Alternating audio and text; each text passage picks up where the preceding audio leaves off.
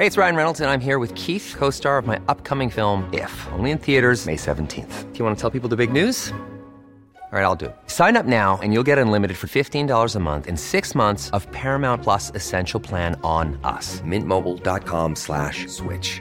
Upfront payment of $45 equivalent to $15 per month. Unlimited over 40 gigabytes per month. Face lower speeds. Videos at 480p. Active Mint customers by 531.24 get six months of Paramount Plus Essential Plan. Auto renews after six months. Offer ends May 31st, 2024. Separate Paramount Plus registration required. Terms and conditions apply if rated PG. Hiring for your small business? If you're not looking for professionals on LinkedIn, you're looking in the wrong place. That's like looking for your car keys in a fish tank. LinkedIn helps you hire professionals you can't find anywhere else, even those who aren't actively searching for a new job but might be open to the perfect role. In a given month, over 70% of LinkedIn users don't even visit other leading job sites. So start looking in the right place. With LinkedIn, you can hire professionals like a professional. Post your free job on linkedin.com slash people today. Schiaffo al volo, puntata numero 13 della seconda stagione. Io sono Simone Eterno. Sigla. Un altro puntatone con Jacopo e Simone, conoscenza e passione messa a disposizione. Non c'è niente di eterno, ma Rafa sembra tonico. Vi diamo il benvenuto, Principato Lo Monaco. Insieme a me naturalmente Jacopo Lo Monaco. Jacopo, quanto mi carica la nuova sigla? mi carica tantissimo. Meno male, meno No, male. Veramente, Sono felice. veramente top. Vogliamo ricordare ancora gli autori, Jacopo?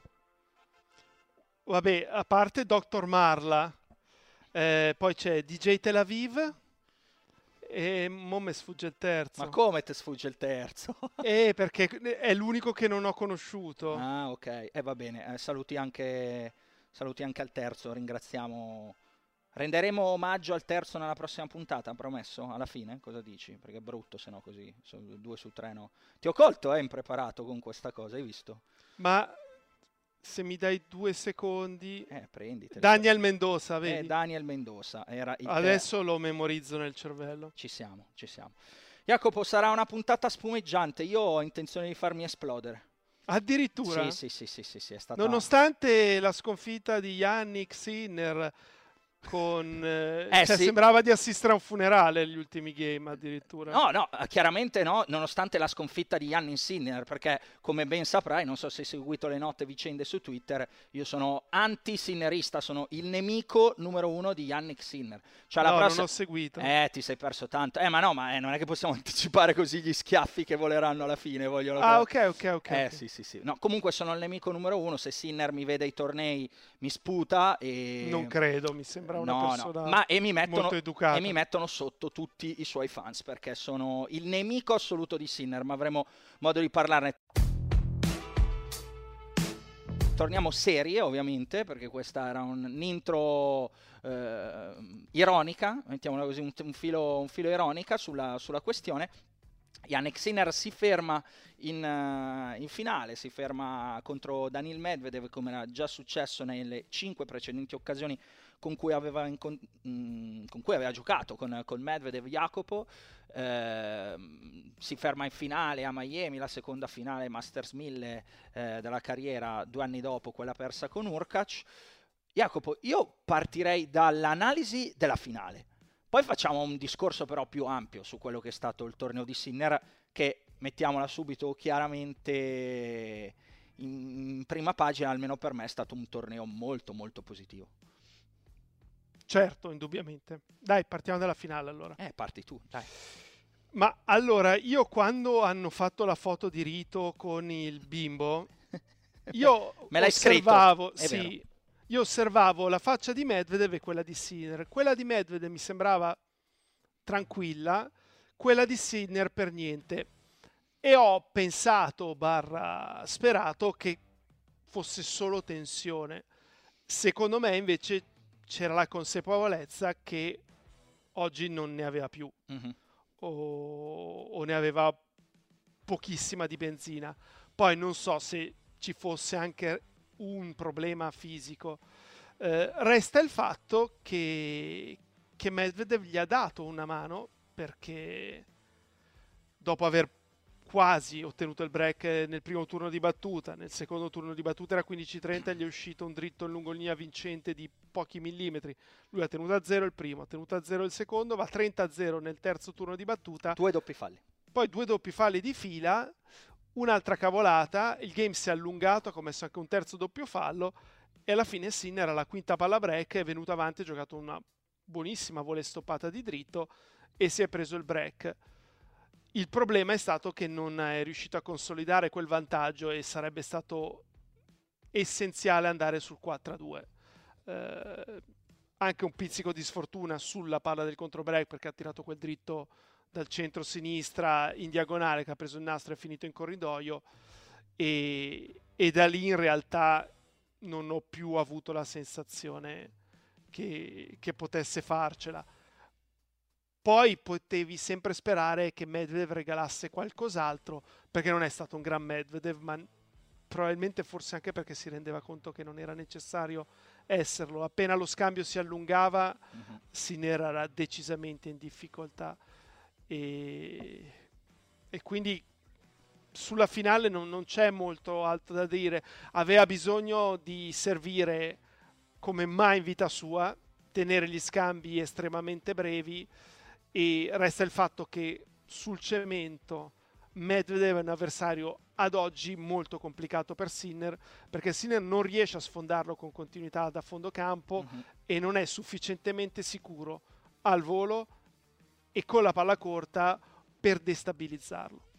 È un circolo che mh, mm, mm, Sinner, Medvedev, Alcaraz che inizia a introdurre nel discorso, è un circolo eh, che mi pare si vada a configurare in questa maniera, Jacopo, com- correggimi se sbaglio, se ho una sensazione sbagliata, cioè Sinner dà fastidio ad Alcaraz, Alcaraz dà fastidio a Medvedev, Medvedev non ha tanto fastidio con Sinner. Sì, anche se mi piacerebbe rivedere un Alcaraz Medvedev perché la partita di Indian Wells è stata talmente mal giocata da Medvedev, talmente sin da subito succube che non era Medvedev. Mm-hmm. E, c'era quella sicuramente del c'è, campo, del merito, eccetera, c'è del eccetera. merito di Alcaraz, però è andata via troppo facilmente.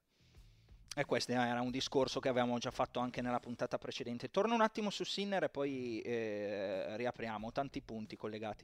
Quanto è difficile oggi, Jacopo, misurare, ehm, ti chiedo, fin quanto è chiaramente eh, influenzato dall'evidente stanchezza di Yannick Sinner questa, um, questa finale e fin quanto invece poi ci sono quello che caratteristiche no, che hai già accennato tu, cioè il fatto che ad esempio Sinner faccia fatica comunque a sfondare un avversario come Medvedev, cioè se devi fare un misurometro, una, un nuovo strumento inventato dal nome bruttissimo in questo, in questo momento, eh, per, per dirci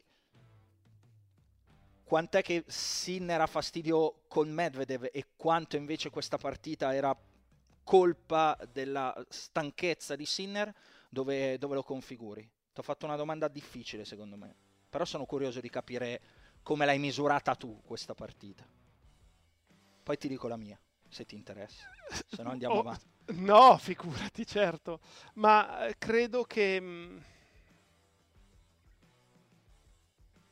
ci sia è difficile rispondere nel senso che su oggi ti direi che la componente fisica è stata il 70 e il 75%. È la stessa identica percentuale che volevo dirti io, 70. Però allo stesso tempo, secondo me anche un Sinner fresco non significa che avrebbe avuto tantissime possibilità in più di vincere la partita. Io ho visto le quote pre-match erano perfettamente Pari. allineate e mi ha sorpreso, sinceramente. Eh, forse troppo entusiasti i bookmaker eh, per il successo ottenuto da Sinner con Alcaraz, per come anche ha giocato senza rendersi conto però che era molto difficile per Sinner ripetersi.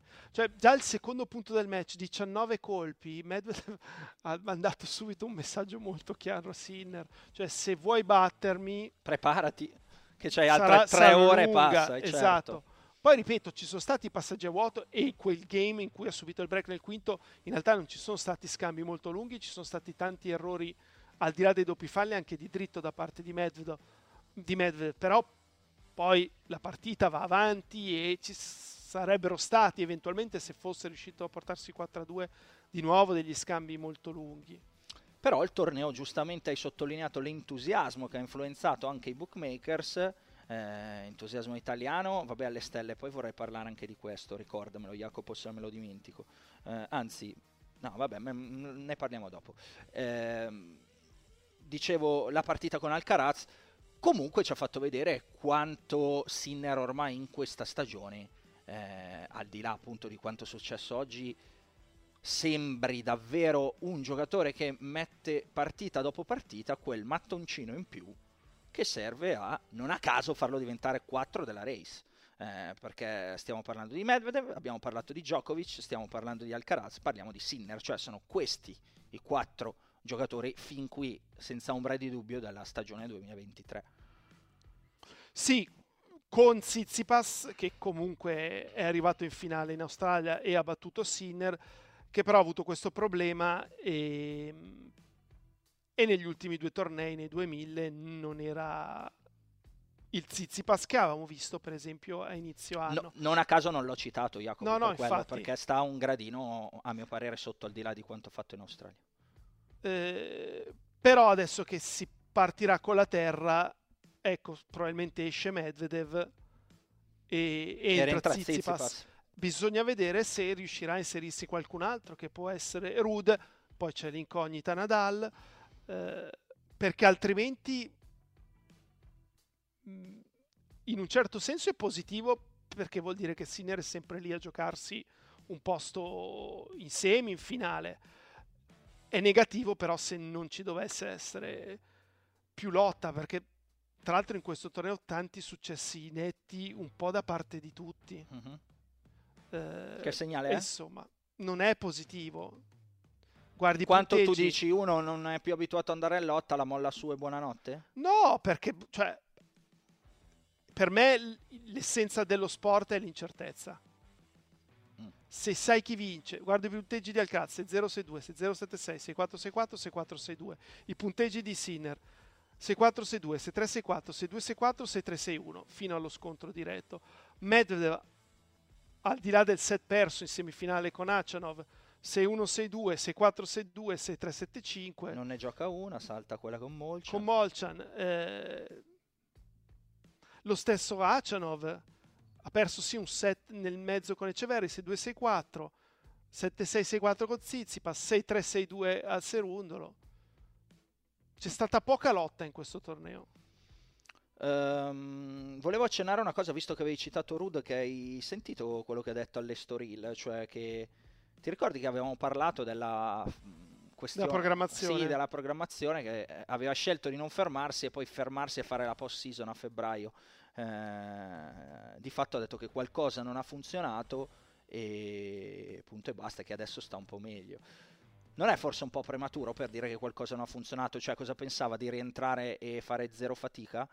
magari poi ne beneficerà sul finale di stagione. No? Vabbè, comunque questo è una, un esempio mio, certamente Rud Jacopo per la stagione del rosso e non possiamo non, non certo. aspettarcelo. Eh, torniamo però a Sinner, eh, Jacopo, il match con Alcaraz, il match che ha eh, scatenato soprattutto l'intera, l'intera insomma, stampa nostrana. E, ehm, allarga no? la, la, il bacino d'utenza del tennis in Italia, Sinner Ehm, come, come, valuti? Cosa ha fatto di meglio Sinner eh, con Alcaraz rispetto alla partita di Indian Wells? Se l'ha fatto? Uh, e poi ti chiedo anche una riflessione più a tutto tondo proprio su, su questa esaltazione collettiva comprensibile. Comprensibile? comprensibile per, per, per, per, il pubblico, no? Eh, io non mi metto dal lato dell'addetto ai lavori, noi siamo addetti ai lavori, per il pubblico ci sta, vedi un italiano, vedi un italiano che batte i numeri uno, sta sempre avanti, no? Semifinale, semifinale, semifinale, ti esalti. Il nostro è un altro discorso, però poi voglio, voglio tutte e due le cose. Da dove vuoi partire, Jacopo? Non mischiamo le cose. Eh, no, che... partiamo dal, dalla partita. Sì. Eh, cosa ha fatto di meglio? Ha risposto meglio principalmente è stato quello. Eh, è riuscito in risposta a stare più vicino, a, a creare problemi ad Alcaraz che non ha servito come aveva servito a Indian Wells. Il problema principale è che, come era successo a Indian Wells, eh, ancora di più in questa circostanza, ha perso un primo set che doveva vincere. Se a Indian Wells poteva vincere, a Miami doveva vincere il set eh, Sinner e, e invece si è ritrovato sotto eh, e poi non è, non è, partito male per fortuna nel secondo set al contrario di quello che era successo a Indian Wells. Nonostante questo si è ritrovato indietro eh, 4 a 3 e due palle break non consecutive e lì è girata la partita.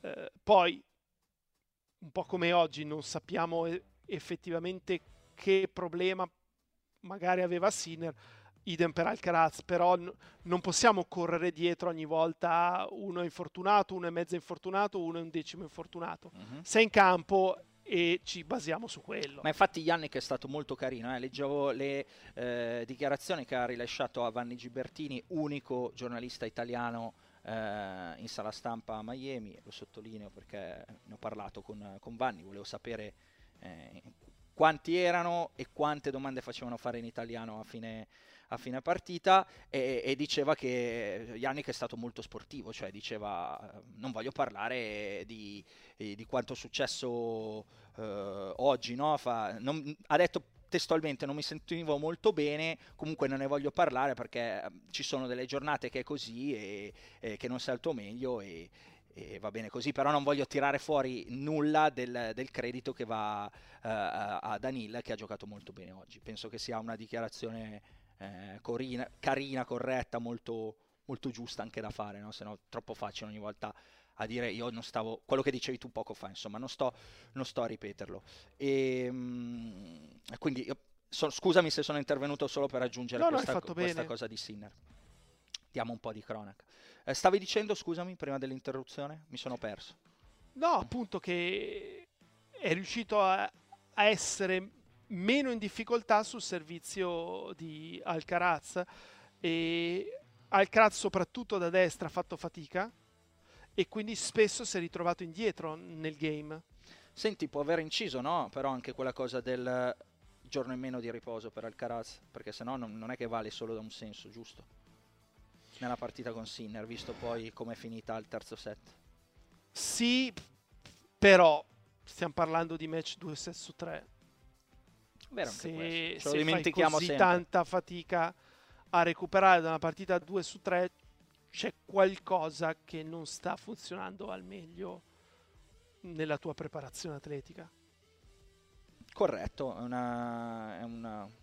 Cioè se no in un match 3 su 5 che fai? No, no, chiaro, chiaro. Che è poi la ragione no, perché quando li vediamo ancora tutti questi sfidare eh, il numero 1, eh, vero, chiamiamolo così, dai, eh, Beh, torna numero uno domani. Torna numero uno domani, quindi vale dire il numero uno vero per Novak Djokovic. Non c'era il gatto, ecco.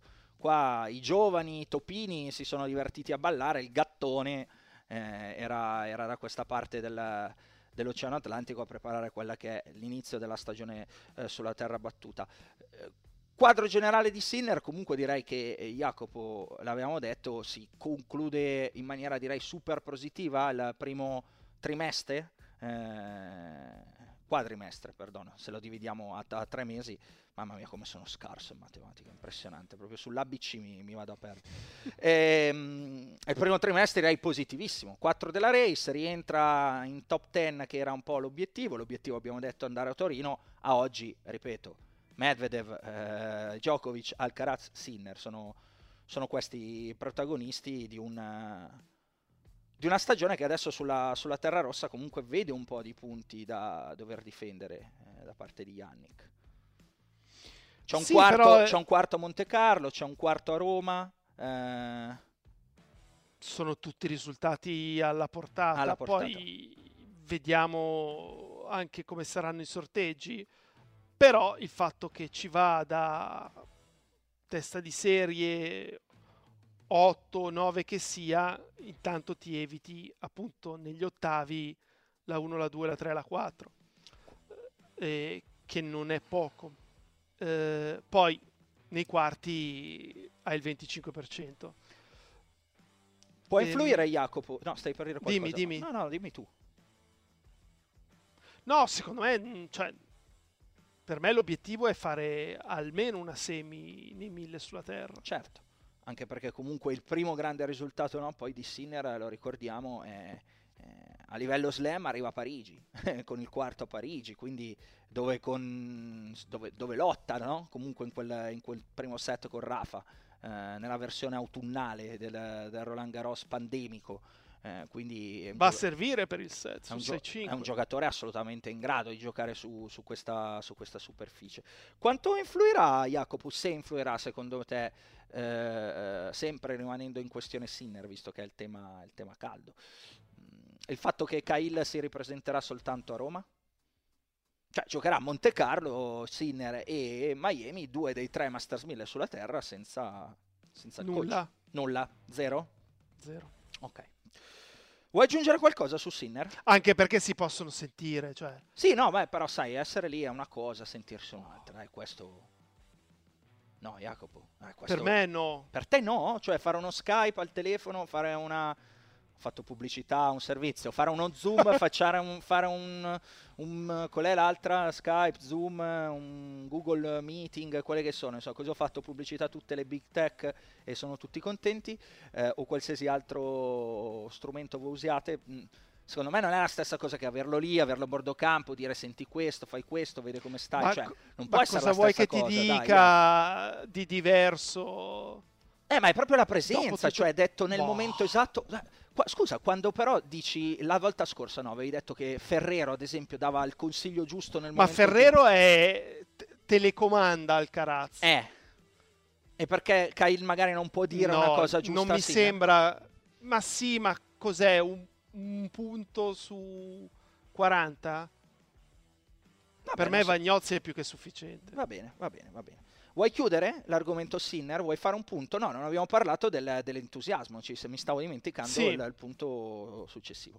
Questo entusiasmo clamoroso, Jacopo, eh, come ti poni? Sono curioso perché come, Ma- mi, po- come mi pongo io mi attirerò altro odio probabilmente dalla comunità ultras, in quanto ho visto, no? Vado io, vado io, scusami che sono lanciato. dai, Stasera dai. siamo poco coordinati, eh, però va bene uguale, succede a volte.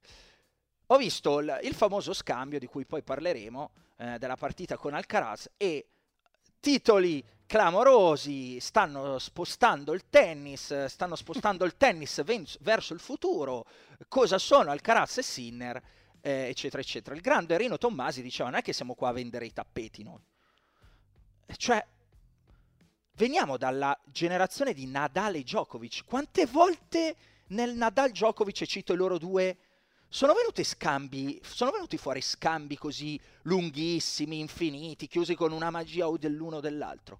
Ma la gente cos'ha? a Memoria del pesce rosso? Oh, non sto dicendo che Alcaraz e Sinner sono scarsi, che fanno schifo, ah, che... Sto dicendo che non siamo a vendere i tappeti. Bellissimo, bravissimi, però non è il punto migliore della storia del tennis o il punto dell'anno, che poi lo si dice puntualmente a ogni punto ogni settimana. Perché non ho mai visto giocare così cosa? bene a tennis. Quante Eh, volte l'hai sentita? esattamente. Non si può giocare meglio di così a tennis. Cioè, che cos'è sta roba qua, Jacopo? Ma sono io che sono stronzo, scusami, emetto il volgare e che, e che devo sempre fare eh, quello puntiglioso o cerco di rimanere lucido e fare il mio lavoro dicendo bellissimo, bellissimo, ma perché bisogna sempre vendere il tappeto? Come diceva Rino. Temo perché non si hanno altri argomenti. Mm. Quindi la pensi come me.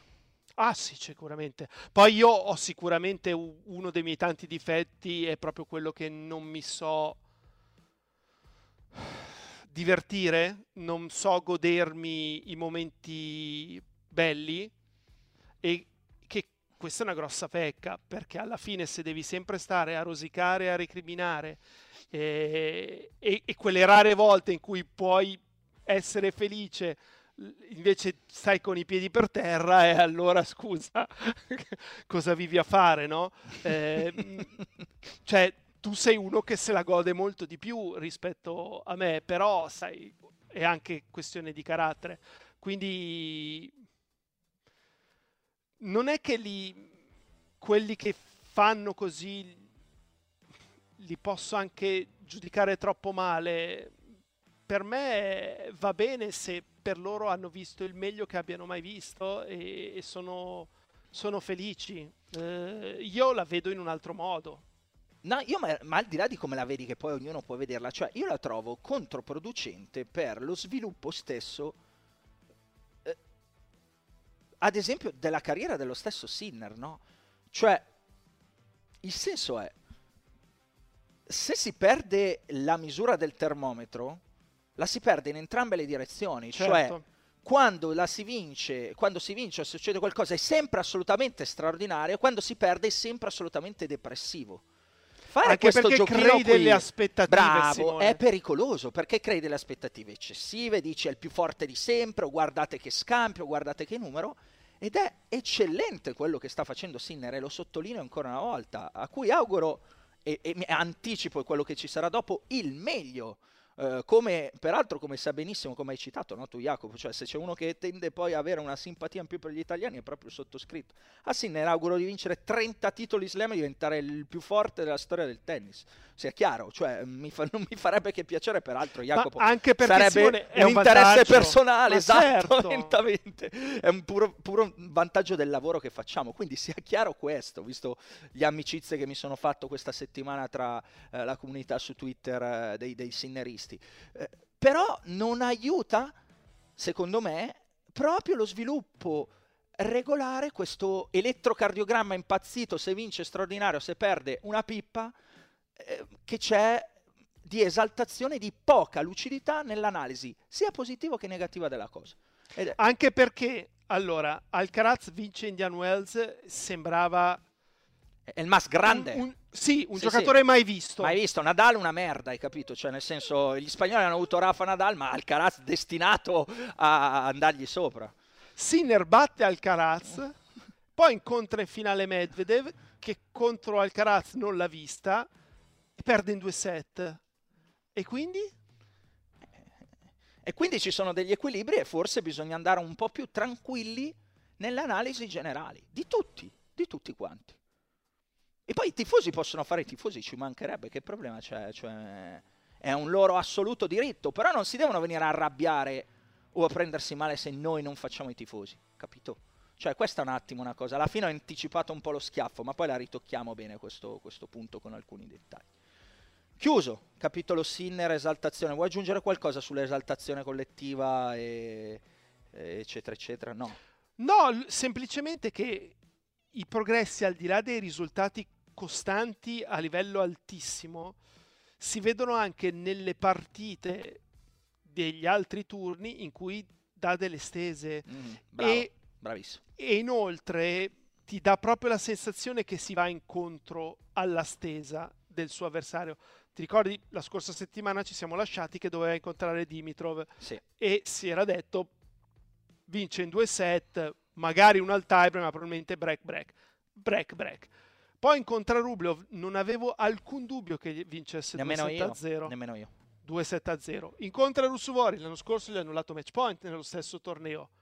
6-3, 6-1. In una partita che poteva anche essere complicata da un punto di vista mentale perché ci sono state diverse interruzioni per pioggia e invece... Ed è una prova di maturità perché invece l'anno scorso, l'anno anche precedente, si è ritrovato in lotte furibonde con giocatori contro i quali in teoria doveva vincere più nettamente. No, verissimo, verissimo. Sei, penso che sia un'ottima chiosa, Jacopo, per, per, per confermare quanto detto. Cioè, benissimo questo, questo, trimestre, grandissimi segnali di crescita, eh, avanti così e ce ne saranno altri. Magari migliorare un pochettino dal punto di vista atletico, per quanto sia comprensibile lottare magari tre ore, un minuto e e poi giocando di giorno alle 2 di pomeriggio facevano 30 gradi più il tasso di umidità, magari si va un po' in difficoltà. Non è che tutti sono i famosi Djokovic e Nadal, eh, o Marre anche stesso, no? che erano in grado di fare maratone su maratone su maratone. Eh, si può crescere, si può lavorare anche da quel punto di vista. Il resto del torneo, eh, di Alcaraz e di Medvedev vogliamo aggiungere qualcosa in più. Di Medvedev citiamo che è il diciannovesimo titolo diverso in 19 eh, città e il quinto titolo Masters 1000. Eh, cos'era la quinta finale consecutiva, quattro tornei vinti, eh, c'era riuscito solo Lendl nell'81, leggevo da una statistica che non è mia ma cito volentieri dal buon Twitter di Giorgio Spalluto, l'uomo, l'uomo dei numeri. Eh, non solo dei non, numeri. Non solo, non solo dei numeri, non solo dei numeri.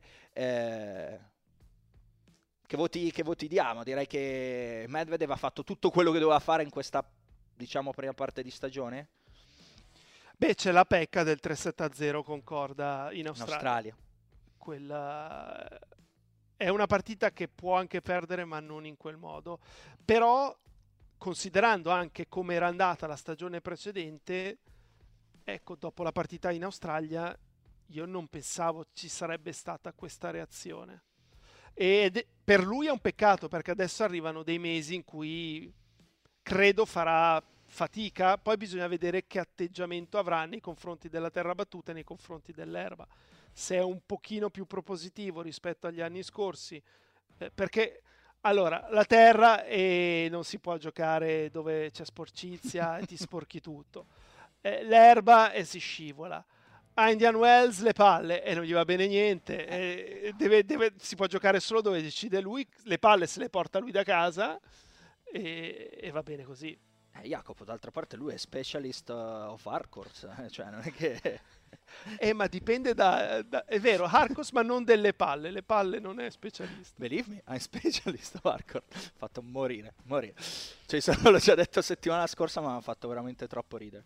Uh, chiudiamo allora la, il, questo giro di... Mh, mm, di, stavo per dire Indian Wells di Miami, eh, torneo maschile, andiamo Jacopo al torneo femminile che si è chiuso con uh, Super Petrona Kvitova. Kvitova, vincitrice e... A sorpresa? Me lo passi a sorpresa? Beh del, sì, sicuramente. Del, del torneo di, di, Miami in finale su, su Ribachia. Primo set clamoroso, 16-14 al tiebreak, 5 set point annullati da Kvitova. Raccontami. No, è che la Kvitova quando gioca bene eh, è sempre piacevole, fermo restando che anche quando gioca bene ogni punto può succedere qualsiasi cosa, perché così come le entrano le possono uscire, ha veramente pochissimo margine eh, la, la, il suo colpo, passano tutte a 10-20 cm dal nastro e spesso terminano molto vicino alla riga. Quindi è veramente difficile perché io fondamentalmente sono un tifoso della Kvitova. Cioè, ieri... Ah, quindi tifi. Ah, vedi, giornalista, tifoso. cioè, no, mi fa piacere quando vince. Se devo scegliere tra Ribachina e Kvitova chi vinca Miami, preferisco mille volte la Kvitova. Mm-hmm. Senza che la Ribachina non abbia mai fatto nulla, eh. però mi piace di più vederla giocare. Eh, Sicuramente sì però non dire una cosa bro- più brava a giocare a tennis la, la Kvitova della Ribera. Cioè, magari appunto nel tiebreak ieri va sotto set point, gioca due punti benissimo e poi dici ok adesso è fatta, no, poi due magari non necessariamente due cavolate, però due errori banali. Ehm... Ma io infatti Jacopo ti interrompo perché volevo leggerti il palmarès della Kvitova, no? Due slam, una, un titolo ai WTA in Finals, 9 titoli 1000, adesso si chiamano 1000, insomma, con, prima cos'erano Premier Super Yardbed, non mi viene neanche Premier Mandatori e Premier... Eh, Premier, Premier, 5. Premier 5 e Premier Mandatori avevano fatto su un casino, chiamiamoli 1000, 9 1000, eh, poi 13 attuali 500, 4 250. 20 titoli sul veloce, 30 no, in complessivi in carriera, 20 sul veloce, 5 sulla terra, 5 sull'erba. Che di 5 sulla terra ci sono un paio, mi sembra Madrid che non è terra. Vabbè, ok. 30... No, nel senso che io te li leggo fondamentalmente più veloci. Ha bisogno dei campi molto rapidi. Certo, 30-11 nelle finali, di cui, come record nelle finali che mi pare discreto, di cui 26-8 quando sono finali dal 500 in su, quindi 500 1000 slam e 6 Billie J. King Cup con la Repubblica Ceca, che ce le buttiamo lì anche quelle non ti dà la sensazione Kvitova che la sua carriera sarebbe potuta essere diversa, certo. cioè avrebbe potuto vincere molto di più. Stavo per dirti proprio questo, perché ascoltandoti dici però non ha fatto poco, ma in me rimane l'idea che poteva fare molto di più. Ok, pensiamo uguale anche su questo. Eh, tra l'altro, cosa curiosa, ha vinto negli Stati Uniti e al di là dei successi di New Haven aveva sempre sofferto gli Stati Uniti. Si diceva il caldo umido, no? Sì, eh. Però non è che trova ovunque caldo umido. A Indian Wells non c'è. No, no, in generale a New York, Kvitova quando arriva diceva sempre: eh, però la Kvitova è una che soffre il caldo perché non è che ama troppo muoversi, eccetera, eccetera. Eh, la sensazione è che non sia una di quelle che si è proprio ammazzata per ottenere il massimo da, dal tennis. Mm. Se così avesse fatto, forse, chi lo sa, avrebbe potuto... Forse si spaccava perché il suo fisico non avrebbe retto sì, sì, certo. carichi di lavoro superiori. Poi c'è comunque da sottolineare l'attacco che ha subito, certo. eh, rientrare dopo che ti hanno quasi fatto a pezzi la mano con la quale giochi, non deve essere stato nemmeno semplice riuscire a ritrovare le sensazioni. Io mi ricordo quando mi sono rotto il polso sinistro, che non è comunque la mano dominante, però ci ho messo degli anni a ritrovare la fiducia che avevo in quella mano per giocare il rovescio. Chiaro. Eh, no, no, hai fatto, hai, fatto, hai fatto benissimo perché perché è vero, perché comunque poi anche tutto, al di là delle sensazioni, Jacopo, anche automaticamente, psicologicamente, comunque credo che sia un trauma di un certo tipo, insomma, non è una passeggiata, non è che ti hanno fatto... Eh, no, poi in casa tua. Ti ha rubato il portafoglio esatto in stazione centrale, non te ne accorgi e te lo sfilano da dietro. È, è diverso. Ecco, non sentirsi sicuri nella propria casa è, è difficile da, da assorbire. E quindi comunque brava Petra Kvitova che si è portato via questo torneo negando il famoso Sunshine Double a Ribachina, che comunque ci ha ricordato Jacopo eh, quanto sia forse più aperto di quanto pensavamo il circuito femminile, almeno di quanto pensavo io di sicuro, perché sembrava che Sviontek fosse la giocatrice destinata a dominare questa stagione, invece ha trovato eh, a Indian Wells pane per i sedenti, poi ha avuto appunto il problema fisico eh, che l'ha impedito di, di giocare Miami ci approcciamo a una stagione della Terra Rossa di, di, che tipo per il circuito femminile, Jacopo? Beh, per quanto fatto dalla Sfiontek lo scorso anno, eh, torna a essere lei decisamente favorita. Cioè, sono le altre che devono dimostrare di poterle stare vicino. Eh, però già il fatto appunto che abbia perso delle partite anche importanti ribadisco il mio concetto se non si sa già chi vince quando esce il tabellone per me ci guadagna lo sport no no si, è quarta nella race chi scusami Sviontek? sì ok e sì, a parte, a parte appunto la, la, stagione per lei teoricamente eh, favori, favorevole. favorevole. Chi sono le principali avversarie, Jacopo, di Sviontek? Sabalenka, Krejcikova, sicuramente a Stoccarde Madrid la Kvitova può fare bene, però Roma e Roland Garros direi di no. Uh-huh. E sono curioso di vedere la Goff. Mm. Che non è uscita bene da questo... No, doppio impegno in casa, ecco, tra Indian Wells e Miami. E poi mi incuriosisce un po' anche la Kirstea, che sulla terra può giocare bene. Eh, e, e i risultati... Come? No, no, è che è reduce da risultati importanti. E quarti semi... Il, il, il, suo problema è che è ancora molto lontana in classifica mondiale, quindi eh, in alcuni tornei probabilmente dovrà giocare anche le quali eh, e non è sempre scontato passarle o se non è nelle quali magari becca la 1 al primo turno. Certo. Um, non, hai, non, hai, citato Ribachina, appunto, la vedi così indietro su, no, su questa superficie? Cioè, ripeto, un conto è Stoccarde Madrid, un altro sono Roma e, e Roland Garros. Cioè, metti in una giornata fredda, mm, magari che anche un po' piovuto, eh, la vedo in grossa difficoltà a spostarsi un, su una terra battuta un po' fangosa, con le palle che non vanno avanti e quindi lei non riesce a ottenere punti rapidi anche dal servizio. Ascolta, abbiamo citato tutte in eh, questo torneo, almeno un po' qua, un po' là. Due, due parole su Trevisan le diamo che avevamo dato per spacciata entrambi, io e te, con, nella partita con Ostapenko, invece l'ha vinta. Sì, a dimostrazione che lo Stapenko è proprio matta. Sapevo che l'avresti detto. C'era vento e...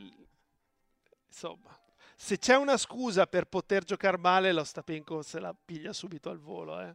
Per lamentarsi di qualcosa è la numero uno. Per me è veramente l'interprete insieme a Camila Giorgi del, della roulette. Cioè io proprio associo la sua immagine a quello. Cioè, tu puoi divent- Però quando tu... gioca bene... Eh sì, tu sei milionario in un secondo. No, aspetta, c'è, c'è un ragionamento dietro ai suoi colpi. Cioè non è pum, pallata lungolinea a caso. C'è magari due diagonali e poi lungolinea.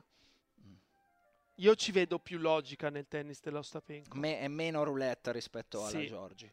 Però io per roulette intendo anche proprio la cosa che si alza al mattino, io quando la guardo, no, pensavo al tuo giochino eh, che abbiamo fatto questa settimana, dove peraltro, Jacopo, possiamo dire dove termino? Al secondo posto? Credo, devo aggiungere solo i punti della finale, ma penso che tu sia ho, arrivato secondo. Ho preso due campioni su due a Indian Wells e a Miami, e... quindi vabbè. Eh, un'altra volta un secondo posto, ero già arrivato a un secondo posto a un altro giochino. Sì, però l'altra volta era da rosicare. Eh sì, mi pare tanto. Sì, sì, col numero dei Questa volta invece sei in rimonta.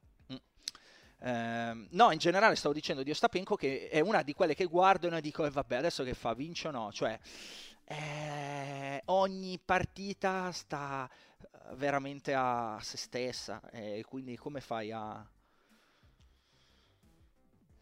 a fidarti, ecco, totalmente di Ostapenko? È una giocatrice di cui non mi fido mai. Ecco, mm, questa era la, era la mia definizione. Vuoi aggiungere qualcuno del di questo torneo femminile che abbiamo visto a Miami, qualcuno degno, degno, di nota di cui non abbiamo parlato nella prima settimana. Pegula che si conferma, insomma, quella che arriva lì e poi non vince mai. Eh... Però, sai. Tanto ci arriva. Sì, non... non... non riesco ancora comunque a considerarla per quello che dice la classifica mondiale, ovvero numero 3 al mondo. Per me quando ci sono tutte non è mai la terza favorita del torneo. Nella mia testa, eh. No, no, eh, ma mh, mm, credo che tu non sia l'unico, avevamo già fatto anche questo di, eh, di discorso. Poi è costante, questo sicuramente. Che è una qualità, ecco. Certo. È anche una qualità bella e importante, infatti Pegula ormai da tempo è lì a giocare sempre, poi magari appunto non sarà la giocatrice per cui andate a, pagare il biglietto, vi strappate le vesti, eh, però avercene, insomma, brava lei. Eh, Jacopo, sul femminile vuoi aggiungere dell'altro? No. Non te la senti, va bene così. Andiamo all'attualità allora tennistica di questa settimana.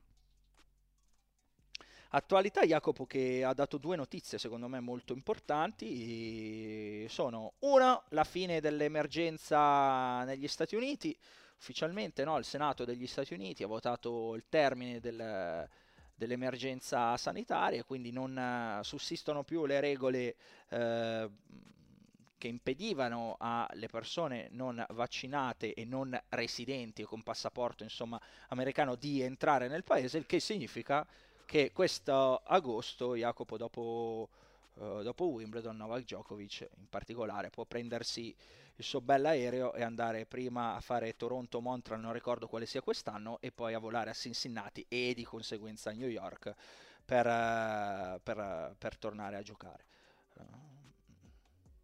Notizia 1 a cui ti senti di voler aggiungere qualcosa? Oppure andiamo... Ma allora, Intanto Toronto quest'anno maschi. Toronto, ehm, se ci sono tutti, più sono meglio è. Più sono in forma meglio è. Quindi che ci sia Djokovic acquista valore vincere il torneo nel quale partecipa Djokovic. Perfetto, direi che non, che non fa una piega. Io aggiungo solo che gli Stati Uniti erano rimasti veramente l'ultimo caso al mondo, insomma, a proseguire su, su questa cosa qua, quindi mi pare semplicemente un benvenga. L'altra notizia, Jacopo, è la fine del ban eh, per russi e bielorussi a Wimbledon perché c'è stato un comunicato che ho trovato piuttosto eh, divertente, perché è scritto veramente con è, state of the art del, del politichese, cioè del, dell'usare le parole, del, del, girarci attorno, insomma, del eh, cercare una anche no, una motivazione che non ti porti a dire sì, va bene, ma allora perché quest'anno sì e l'anno scorso no? E sono stati abbastanza eh, creativi, ecco, nel, nel, comunicato. La notizia però che appunto Wimbledon riapre a uh, russi e bielorussi, cosa ne pensi tu di questa cosa? La stessa cosa di prima? Più sono meglio è? Sì, sinceramente sì. Eh... Credo che sia semplicemente Jacopo una cosa che allora vado ad aggiungerlo io, che ormai è... Eh... Cioè, il tennis ha dimostrato che e c'è nel comunicato che al di là dei casi un po' spinosi, eh, in, so, in, particolare nel circuito femminile, no? con, con Kostiuk, eh, con, che era stata con Graceva, poi con Potapova. Eh, Comunque anche la cosa della Potova, cioè lei non può mettere la maglia dello Spartak Mosca. Beh, è un invito a non eh, sponsorizzare simboli simboli russi. Io, è Jacob, una squadra di calcio. Io in questo merito non voglio neanche entrare, voglio soltanto entrare in un metodo che secondo me non si risponde a schifezze con altre schifezze, cioè eh, quella su Russia e Bielorussi era a loro volta una discriminazione. Il povero Rubleo quante volte ha scritto stop war sulla telecamera? Perché uno che è contro e che non è responsabile di quello che fa il suo governo sulla base discriminatoria di dove è nato non può partecipare a una cosa. Cioè non si, ris- non si, risponde a una cosa brutta con un'altra cosa brutta, non si risponde a ingiustizia con ingiustizia. Questo è il mio modo di, di vedere le cose, quindi io accolgo molto favorevolmente il fatto che venga ripermesso a Russia e Bielorussia di giocare senza la loro bandierina a, a, a, Wimbledon, in modo tale da avere un torneo più completo e di avere una, un'equità, mh, mm, ripeto, per, perché c- sono persone poi tantissime che vivono fuori e al di là poi di quello che possono pensare, non, non sono le dirette responsabili delle decisioni del, del loro governo, specie penso no, poi tantissimi, no, ai giocatori top, Jacopo, a Medvedev che sta in Francia da una vita, lo stesso Rublio, ecco, cioè, mi sembrava una decisione un po' così, tant'è che lo stesso Comitato Olimpico insomma, pare destinato a confermare mh, indiscrezione russi e bielorussi sempre senza bandiera come atleti olimpici, eh, come già erano stato nelle precedenti occasioni, che erano legate alle questioni eh, di quanto era venuto a Socia, le questioni del doping, in questo caso continueranno per eh, le questioni belliche. Queste erano le due notizie di attualità di eh, questa settimana. Ehm, Jacopo, io andrei già a questo punto alle domande, cosa ne dici? Perfetto. Dai. Allora, domande. Eh, partiamo, partiamo con l'audio perché abbiamo un audio e lo mandiamo subito. Ciao Simone Jacopo, sono Gualtiero della provincia di Torino. Secondo voi esiste ancora un futuro per il rovescio ad una mano all'interno del circuito maschile oppure le complessità del colpo, i, i ritmi elevati non permetteranno più ai tennisti di sviluppare questo colpo per ambire perlomeno alle prime posizioni mondiali. Grazie e complimenti per il podcast. Allora, eh, Jacopo, Gualtiero. Peraltro che voce suadente Gualtiero, eh? che voce rilassante. Eh, l'ho trovata una voce rilassante. C'è futuro per il rovescio a una mano o, come diceva, come ci chiedeva Gualtiero, questi ritmi sempre più forsennati impediranno lo sviluppo di questo colpo negli anni a venire? Questa è, es- è esclusivamente tua, Jacopo, è troppo tecnica, io che ne so. Qua devi parlare tu, vai. No, vabbè, però magari ti convinco in un senso o nell'altro. Sentiamo. Ma credo che sarà sempre più difficile riuscire a, ad emergere con il rovescio alla mano per diversi motivi. Il primo è che si inizia sempre prima a giocare. Eh, con le racchette su misura, perché quando hai 5 anni c'è la racchetta per 5 anni, quando ne hai 7 ne hai una per 7. Eh, è un business da un, cer- da un certo punto di vista è anche corretto così, perché quando ho iniziato io, mi ha messo una clava di legno in mano e ha detto se ce la fai la sollevi. Adesso i bambini giocano in un campo più piccolo. Eh, e, e, cosa fai quando inizi? Giochi a due mani perché non hai la forza per giocare, ma, magari anche il dritto a, a, una mano, sicuramente il rovescio. E, e poi diventa complesso staccarlo. In passato alcuni giocatori hanno staccato la mano perché volevano essere dei giocatori d'attacco e quindi li avvantaggiavano. Adesso eh, non si può più fare il giocatore d'attacco perché hanno reso le condizioni talmente lente che è uno svantaggio attaccare in maniera costante. Un conto è attacco su una palla molto facile che mi permetterà probabilmente di giocare una volée sopra la rete a chiudere. Un altro è fare appunto il colpo d'attacco che mi costringerà poi a giocare una prima volée difficile con la speranza di essere stato bravo a giocarla e chiudere con la seconda volée. Adesso se fai quel tipo di colpo dai la chance al tuo avversario di passarti, di non fartela toccare. Eh, quindi anche per questo motivo, un altro motivo è in risposta avere il rovescio due mani è un vantaggio enorme e uh-huh. basta guardare comunque eh, Zizipas quanti problemi ha a rispondere di rovescio, lo stesso team Vavrinka che si limitava il più delle volte sulla prima a bloccare la risposta, eh, Federer stesso stai citando tempo, dei super eh, giocatori. Figurati quelli eh. che la sentono anche un po' meno. Certo. Musetti fa fatica a rispondere di rovescio alla prima certo. E quindi, caro Gualtiero, mi pare che... Ti ho convinto?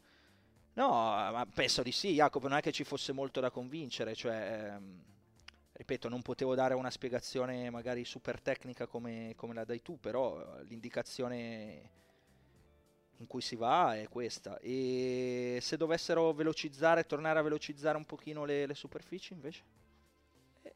allora diventa un altro discorso. Mm. Pensi Sarebbe che, bello. Pensi che si andrà in quella direzione prima o poi oppure no? Ti chiedo di avere la sfera di Non cristallo. lo so, sai, io un'altra riflessione che, che ho fatto ogni tanto è quando si è deciso che a tennis si giocava con quell'altezza della rete, con quelle dimensioni di campo, l'altezza media di chi non solo praticava quello sport, ma popolava il mondo, cos'era? 20 cm in meno rispetto a quella di oggi? Adesso non te lo so dire se è così tanto, non credo che a livello di media globale sia così tanto, però ho capito il tuo concetto, diciamo, dai, di mondo, Prima o poi bisognerà fare degli accorgimenti. Quindi levare per dirti darti solo un servizio come avevamo già discusso una volta. Alzare la rete? Mm. Eh, poi uno dice, ma uno che è uno Schwarzman non può più giocare. Eh. Chissà se fra 50 anni esisteranno ancora degli Schwarzman. Sarà, sarà considerato uno basso uno che è 1,80. Mm-hmm. No, vabbè, è corretto, è, è, corretto quello che dici. Va bene, Gualtiero, eh, mi sa che insomma sto rovescio che mi pare di capire che comunque ti piacesse o magari che lo giochi è è in via d'estinzione, è merce rara, quindi mi viene a dire anch'io sono un grande fan eh, dell'estetica eh, come te, cioè il Vavrinka capace anche di vincere con i fenomeni ci aveva esaltato anche per questa ragione qui. Il Musetti tutt'oggi piace tanto al pubblico anche per questa ragione qui, certo. per non parlare di Federer, quindi eh, è evidente che l'estetica l'occhio vuole la sua parte, poi però eh, è vincere quello che conta. Eh, o quello cui i giocatori ambiscono a fare, quindi la risposta ce l'hai. Andiamo a una successiva domanda, Jacopo. Uh, viene da Alessandro che ci scrive da Palermo. Ciao ragazzi, volevo chiedervi quali sono secondo voi i vostri pregi e i vostri difetti in quanto telecronisti. eh, boh. Vuoi iniziare tu o vado io? Vai tu, Jacopo. Perché ci avevo pensato. Eh, per non essere un po' così impreparato. Allora, io non ci ho pensato in realtà, quindi ci sto pensando no? adesso. No, va bene. Posso dire una cosa? Ti, ti, ti interrompo. Io non so rispondere a questa domanda, sai perché? Perché faccio una cosa brutta. Non mi riascolto mai. E perché non mi piace la mia voce. Quindi, quindi, è, quindi, questo è un problema se vuoi provare a migliorarti. So per dirti che facevo delle cose che il buon Jacopo Lo Monaco, che mi ha introdotto un pochino a questo mondo, mi ha corretto. Eh, poi sul resto non... Mm, Però per esempio non hai una persona con la quale ti confidi o eh, nella quale hai fiducia nel, del suo giudizio che ti dice questa cosa piuttosto che quell'altra? No, sono anche un po'... Mm, siccome ho un brutto carattere, Jacopo, sono anche un po' allergico. No, sono un Permaloso. po'... No, no, no, un brutto carattere al contrario, cioè sono un po' allergico ai complimenti, cioè i complimenti mi mettono in difficoltà perché non so cosa dire, cioè mi viene a dire grazie, però mi sembra... Mh, mm, che se ti dico troppo grazie mi sembra che ti sto, mm, insomma, ti sto, sci- sci- eh, come si dice, eh, eh, leccando un po', ecco. lisciando il pelo. Lisciando il pelo, non mi veniva. Se invece non ti rispondo mi sembra eh, di essere un po' maleducato, quindi mi, mi, mm, anche quando mi arrivano, magari capita ogni tanto non solo insulti su Twitter ma dei complimenti, se non vedete che faccio niente perché sono in difficoltà, di solito rispondo con grazie, che mi pare la cosa più normale. Quindi no, non ce l'ho questa, questa persona, Jacopo, e quindi io non rispondo a questa domanda. Ma per esempio i tuoi genitori non ti dicono mai niente? E mi fanno sempre complimenti i miei genitori. Eh, quindi... Ma non servono a niente, adesso a parte tutto, non servono a niente i complimenti. Perché se uno vuole migliorare e ti dicono sempre che sei bravo, e come fai a migliorare? Certo, no, no, ma sono... Una ma critica costruttiva, perché uno ti dice fai schifo, benissimo. Però spiegami perché faccio schifo, no, perché certo. se no faccio schifo. Non è che tutto quello che faccio fa schifo. Sai perché faccio schifo? Perché non tifo abbastanza per Sinner. Se facessi Brigata, Sinner, Ultras, Yannick, Sexten, allora Busteria sarei cazzo il numero uno. Sto dicendo allora, troppe parolacce sta puntata. Di, di, è alla seconda, dai. Alla seconda so, metto il parental advisory, no, che poi non ci ascoltano più e non riescono più. No, non riescono a scaricare. No, esatto. Vai tu, Jacopo. Vai, allora, il pregio, secondo me, è che riesco ad arrivare al punto in maniera rapida. Sono una persona sintetica. Eh, e in una telecronaca, soprattutto quando hai una persona vicino, è essenziale esserlo perché in teoria devi lasciare spazio anche a chi è al tuo fianco per parlare prima che inizi il famoso punto. Quindi supponiamo che abbiamo anche noi 25 secondi per parlare di quello che è appena accaduto. Eh, se la prima voce che a mio modo di vedere dovrebbe intervenire appena finisce il punto e ci mette 20 secondi per spiegare o per raccontare quello che si è appena visto, la povera seconda voce fa e mo che faccio? O è un fenomeno e in 5 secondi dice quello che doveva dire, oppure sta zitto e salta quel punto, che può anche essere. Però io credo di avere questo pregio. Mm. Il difetto principale, eh, me lo sono sempre portato dietro, tanto che mi ricordo nel, nel forum di, di, Rino Tommasi, My Meg, qualcuno geniale mi aveva soprannominato Filtro Fiore Bonomelli, è appunto questo, che non è che sia proprio energia pura Leonardo Manera. eh, ed è vero.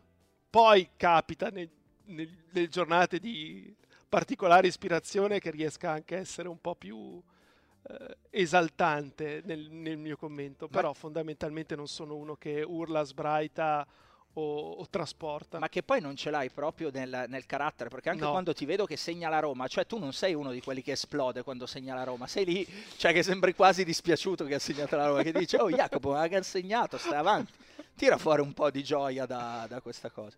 Comunque rispondo anch'io. Posso rispondere a qual è il difetto e il pregio di Jacopo Lo Monaco? Dai. Ragazzi, Jacopo Lo Monaco è voce 1 e voce 2 assieme. E super voce 1 e super voce 2. Cioè, non avrebbe bisogno praticamente della spalla tecnica. Secondo me non c'è nessuno che, al di là della sintesi che citava Jacopo, è bravo a fare la voce 1 e bravo anche a fare la voce 2 così eh, non c'è nessuno, quindi è competenza e capacità di fare anche la parte giornalistica, quindi per me fuori classe, però sono di parte. Eh, mentre sono d'accordo sul tuo difetto, cioè dovresti esaltarti un po' di più ogni tanto, invece non ti esalti proprio mai. Eh vabbè, eh, però quello è o c'è o non c'è. Quindi ho risposto anch'io al, um, Grazie. A, a, quello di Jacopo. Va bene, um, terza domanda, ne facciamo una terza, ma sì, dai, facciamo una terza domanda. Uh, in questo periodo si sente parlare, si legge in alcuni articoli che per Musetti e Berrettini potrebbe essere arrivato il momento di aggiungere un super coach al loro team per trovare nuovi spunti e stimoli. Volevo quindi chiedervi cosa ne pensate del ruolo del super coach eh, e se anche secondo voi potrebbe essere una soluzione. Ce lo, crede, ce lo chiede Vincenzo. Allora, vai tu? P- rapidamente, sì. o non troppo Intanto invito Vincenzo e chi non l'ha ancora fatto a leggere l'editoriale che ha scritto Federico Ferrero per il sito di Eurosport che parla anche di questo. Super eh, pezzo di Federico Ferrero. E, e dico questo, mh, mm, io personalmente ho avuto come allenatori nella mia vita Beppe Merlo, semifinalista Roland Garros due volte, Andrea Simeno, vissuto a casa sua un anno e mi allenava lui e suo papà. Suo papà è stato il suo unico allenatore. Andrea Simeno ha vinto Roland Garros 72, finale in Australia, semifinale a Wimbledon. Elliot Telcher al college per un anno, è stato 6 al mondo. Allen Fox, quarti a Wimbledon nel 65. eh, quindi, Insomma. quindi un vero bad. somaro perché sono stata una pippa enorme. Detto questo, o ci fosse stato uno di loro che mi abbia mai detto eh, un paio di cose. La prima, che lo diceva sempre Todd Martin, se hai vinto un set, perché non ne puoi vincere due? Lui poi, giocando gli slam, diceva ne hai vinti due, perché non ne puoi vincere tre? Nella mia testa è, vinco un set con quello più forte, adesso si mette a giocare e mi dà 6-2-6-2 nel secondo e terzo set a me sta cosa non l'hanno mai detta e mi avrebbe fatto piacere e sarebbe stata utile. La seconda, che invece ho capito io, probabilmente facendo telecronache e anche leggendo, penso, delle trascrizioni di conferenze stampa, ovvero sul punto importante tu devi fare quello che sai fare meglio. Io ho sempre vissuto il punto importante con adesso devi fare il numero. eh, e sti, potevano essere dei super coach questi che ho avuto io. Oh, non me l'hanno mai detta sta cosa. Mm-hmm. Secondo me si sta esagerando eh, con il super coach. Mm, non hanno la bacchetta magica. Dopodiché può anche essere che se tu senti la stessa voce per 10 anni, 15 anni, arriva una nuova persona che ha un passato importante, ti dice quella stessa cosa, magari usando due sinonimi, ti entra in un modo in cui non ti entrava più. Però è, è un po' come un rapporto che dopo dieci anni può anche essere logoro e bisogna essere bravi a, a mantenerlo vivo. Perfetto. Vuoi la mia, Jacopo? La mia è più breve. Volentieri. La mia è Fantozzi che sale sul palco. Sai che ci ho pensato? E dice: Il super coach è una cagata pazzesca. e, e, e dieci minuti di applausi. Attenzione, ma non perché il super coach è una cagata pazzesca di per sé. Il concetto che ti serve il super coach per fare un passo in più è una cagata pazzesca. Hai capito? Perché il super coach può essere bravissimo, può essere eh, Juan Carlos Ferrero, che è stato numero uno del mondo ed è super coach automatico per Alcaraz, ma eh, Vincenzo Santopadre che ha portato Matteo Berrettini in finale a Wimbledon è stato cos'è stato Santopadre Jacopo? 100, 100 credo. 100 del 100 mondo. 101 è, ed è un concetto che si applica a, in generale a tutto lo sport. Poi è chiaro che chi ha giocato di più e chi ha fatto di più probabilmente può saperne di più, ma questa questione non è automatica, altrimenti eh, José Mourinho non avrebbe vinto due coppe dei campioni eh, con il Porto e con l'Inter perché non ha mai allenato, faceva l'interprete, non è che automaticamente fare il calciatore fa di te uno che ne capisce di più questo concetto si applica a tutto. Poi è chiaro che... Ma lo stesso Tony Nadal. Avrai più portate... Lo stesso Tony Nadal, il super coach, per fare il salto in più, ovvero quello che si chiedono adesso a Berrettini o quello che dicevano a Sinner da affiancare ancora, ti ricordi quando c'era Piatti, è una cagata pazzesca. Finito. Questa è la mia sul, sul... Stasera te l'ho detto che ero scatenato. E ancora dobbiamo arrivare alla parte più bella. E ci arriviamo adesso, Jacopo, perché, per, perché, le domande sono finite. Cioè, in realtà ce n'era un'altra che mi piaceva molto. Eh, Però set- te la devi preparare. Me la devo preparare. A questo punto la leggo, la accenno perché ti dico, prima di tutto, eh, dovrò aspettare. Peraltro non mi hai segnato Jacopo di chi era. Ehm, perché non la trovavo più. Cinque personaggi dei soprano che associeresti a dei tennisti o che ti ricordano un tennista. Eh, ti risponderò, fammi finire la serie poi che ancora eh, non ho finito. Jacopo, con, con questa domanda lasciata lì per il futuro andiamo allo schiaffo della settimana. Allora, Jacopo, mettiti comodo perché voglio iniziare io con lo schiaffo bene. della settimana. Eh, dovrò parlare un attimo perché voglio mettere giù le cose per bene. Allora, lo schiaffo della settimana nasce dagli eventi successivi a, miei, a due miei tweet. I tweet sono successivi al primo set perso da Yannick Sinner nella semifinale contro Carlos Alcaraz, partita che poi Sinner. Finisce il set e faccio un primo tweet, Jacopo, che è un set che fa girare le scatole, dai, poche balle. Questo è il primo tweet. Tu già cosa interpreti da questo, Jacopo, tendenzialmente? Che ti dispiace, no? Che Sinner abbia perso quel primo set così. Dopodiché apro Twitter e vedo l'esaltazione complessiva generale per il tweet di Tennis TV Out of This World, con taggati Yannick Sinner e Carlos Alcaraz, al termine di quel super scambio che Sinner vince col passante incrociato stretto. E io tweet, retweetando. Eh sì, bello bello. Intanto però eh, chiudere lo smash per la doppia chance del 5-1 in servizio è col cavolo che perde il primo set.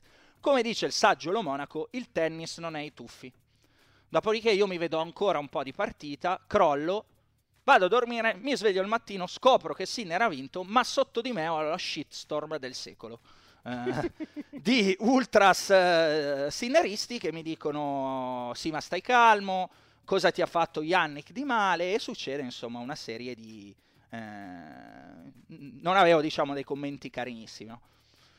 Allora Jacopo, il mio schiaffo non va a questa gente in generale, ma va a un dato statistico.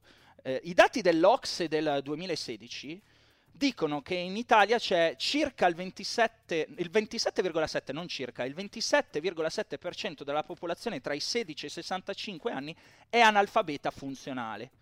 Um, è uno dei dati peggiori d'Europa, siamo secondi solo alla Turchia, eh, dove, dove, è il 47% della popolazione. L'analfabetismo funzionale, per chi non lo sapesse, chi eh, non ha sufficienti abilità nella lettura e nella comprensione del testo e nel calcolo ed è un dato appunto tra i peggiori paesi europei. Ecco, il mio schiaffo della settimana va ai governi che da 30 anni, se non di più, amministrano questo paese, che fanno tagli alla spesa pubblica, perché avere a che fare purtroppo, perché poi sono andato a vedermi i profili, eh, c'era una ragazza che aveva 18 anni, c'era un altro ragazzo che mi sembrava molto giovane, non me la prendo neanche con loro, cioè non riuscire ad arrivare a comprendere un testo banale eh, è un problema. È un problema perché è un problema non perché vieni a insultare Simone Eterno o comunque a scrivere la tua battutina cattiva sotto il tweet di Simone Eterno eh, su, su Twitter, ma perché ti fa riflettere su quale tipo di generazione andiamo avanti in futuro, nella comprensione di questioni ben più importanti, come possa essere un conflitto bellico, ad esempio, in questo momento, e come ponderare, come ascoltare le notizie, dove leggerle, dove capire, dove informarsi, temi di economia, temi dove va il nostro paese. Cioè, se non siamo in grado di comprendere due tweet che erano a favore di Sinner.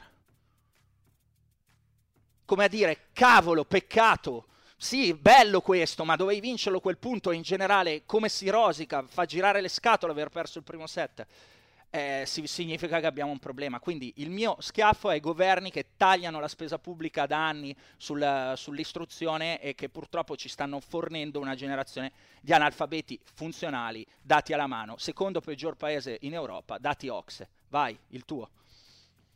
No, volevo dire prima questo, che se non te ne fregasse niente di Sinner, non avresti scritto quel tweet. Ma, ma, ma io pensavo fosse banale capirlo, hai capito? Invece, invece, invece evidentemente no. no. Invece no. Invece no, ma infatti il mio schiaffo va all'istruzione italiana, a una generazione che sta venendo fuori con gravi problemi nella comprensione del testo ed è, ed è grave, ripeto, per quello, non perché non capisci il mio tweet di tennis, chi se ne frega, perché serve per vivere una vita da cittadino migliore, per capire cosa fanno i tuoi governi, per capire chi andare a votare, chi ti sta prendendo in giro, cosa ti stanno dicendo.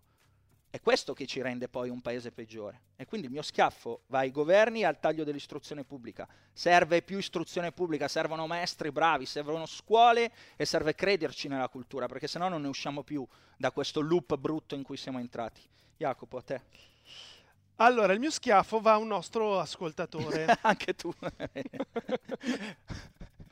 Una che... parola buona per tutti, facciamoci amare. Facciamoci. Lunedì scorso alle 18.32 ha scritto la seguente mail.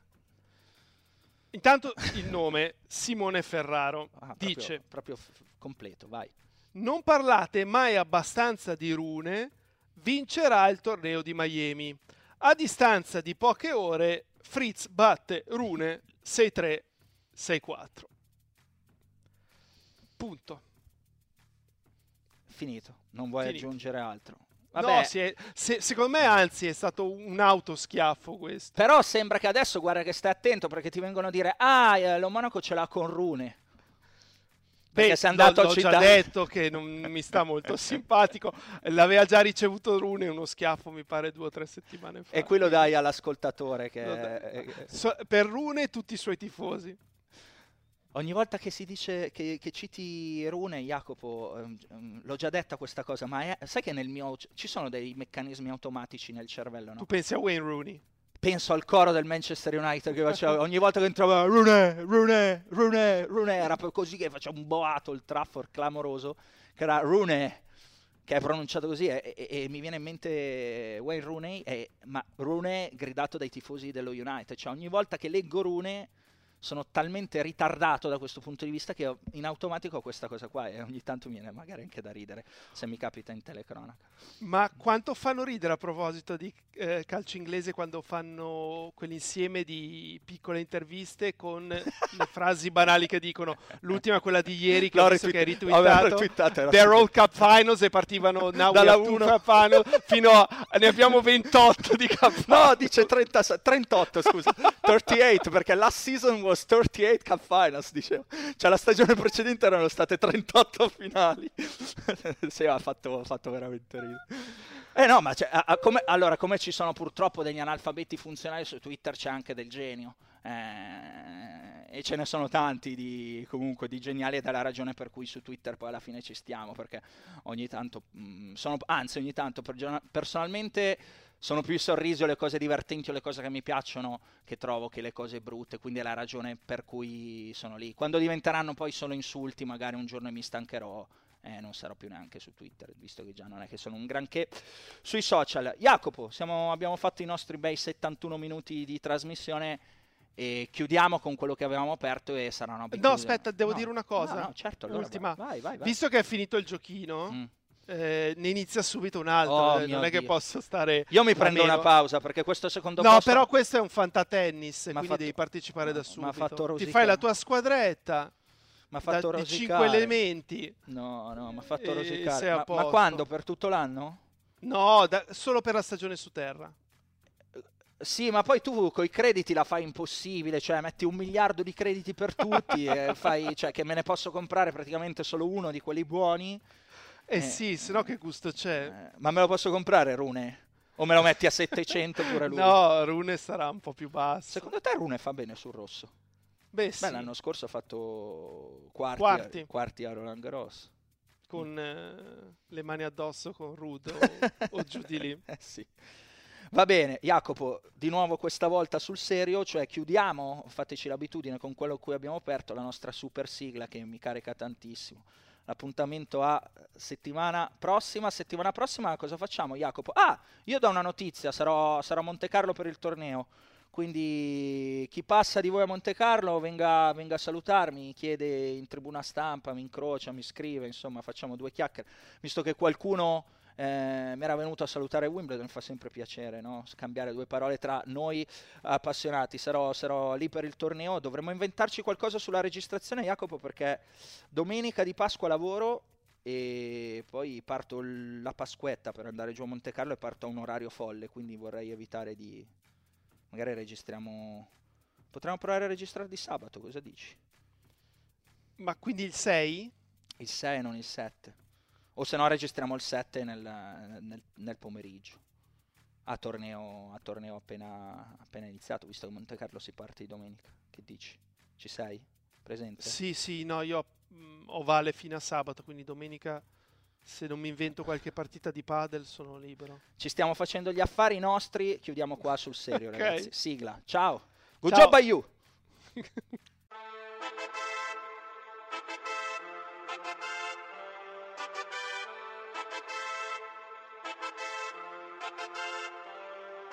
Un altro appuntamento, un altro schiaffo al volo, ha vinto sul cemento, eppure un terraiolo, un altro tabellone, un nuovo campione, ha ribaltato il match, era sul cornicione e Kyrgios manterrà la parola data che giocherà a Parigi per la sua fidanzata che non c'è mai stata e vuole visitarla e Sinner la volè quanto può migliorarla? Io lo devo ascoltare perché senza sto male. E soffro come zizi passo quella diagonale. Ho un dubbio esistenziale se tornerà mai team. Eppure vado avanti come Cressi un altro puntatone con Jacopo e Simone. Conoscenza e passione messa a disposizione. Non c'è niente di eterno ma Rafa sembra tonico. Vi diamo il benvenuto Principato lo Monaco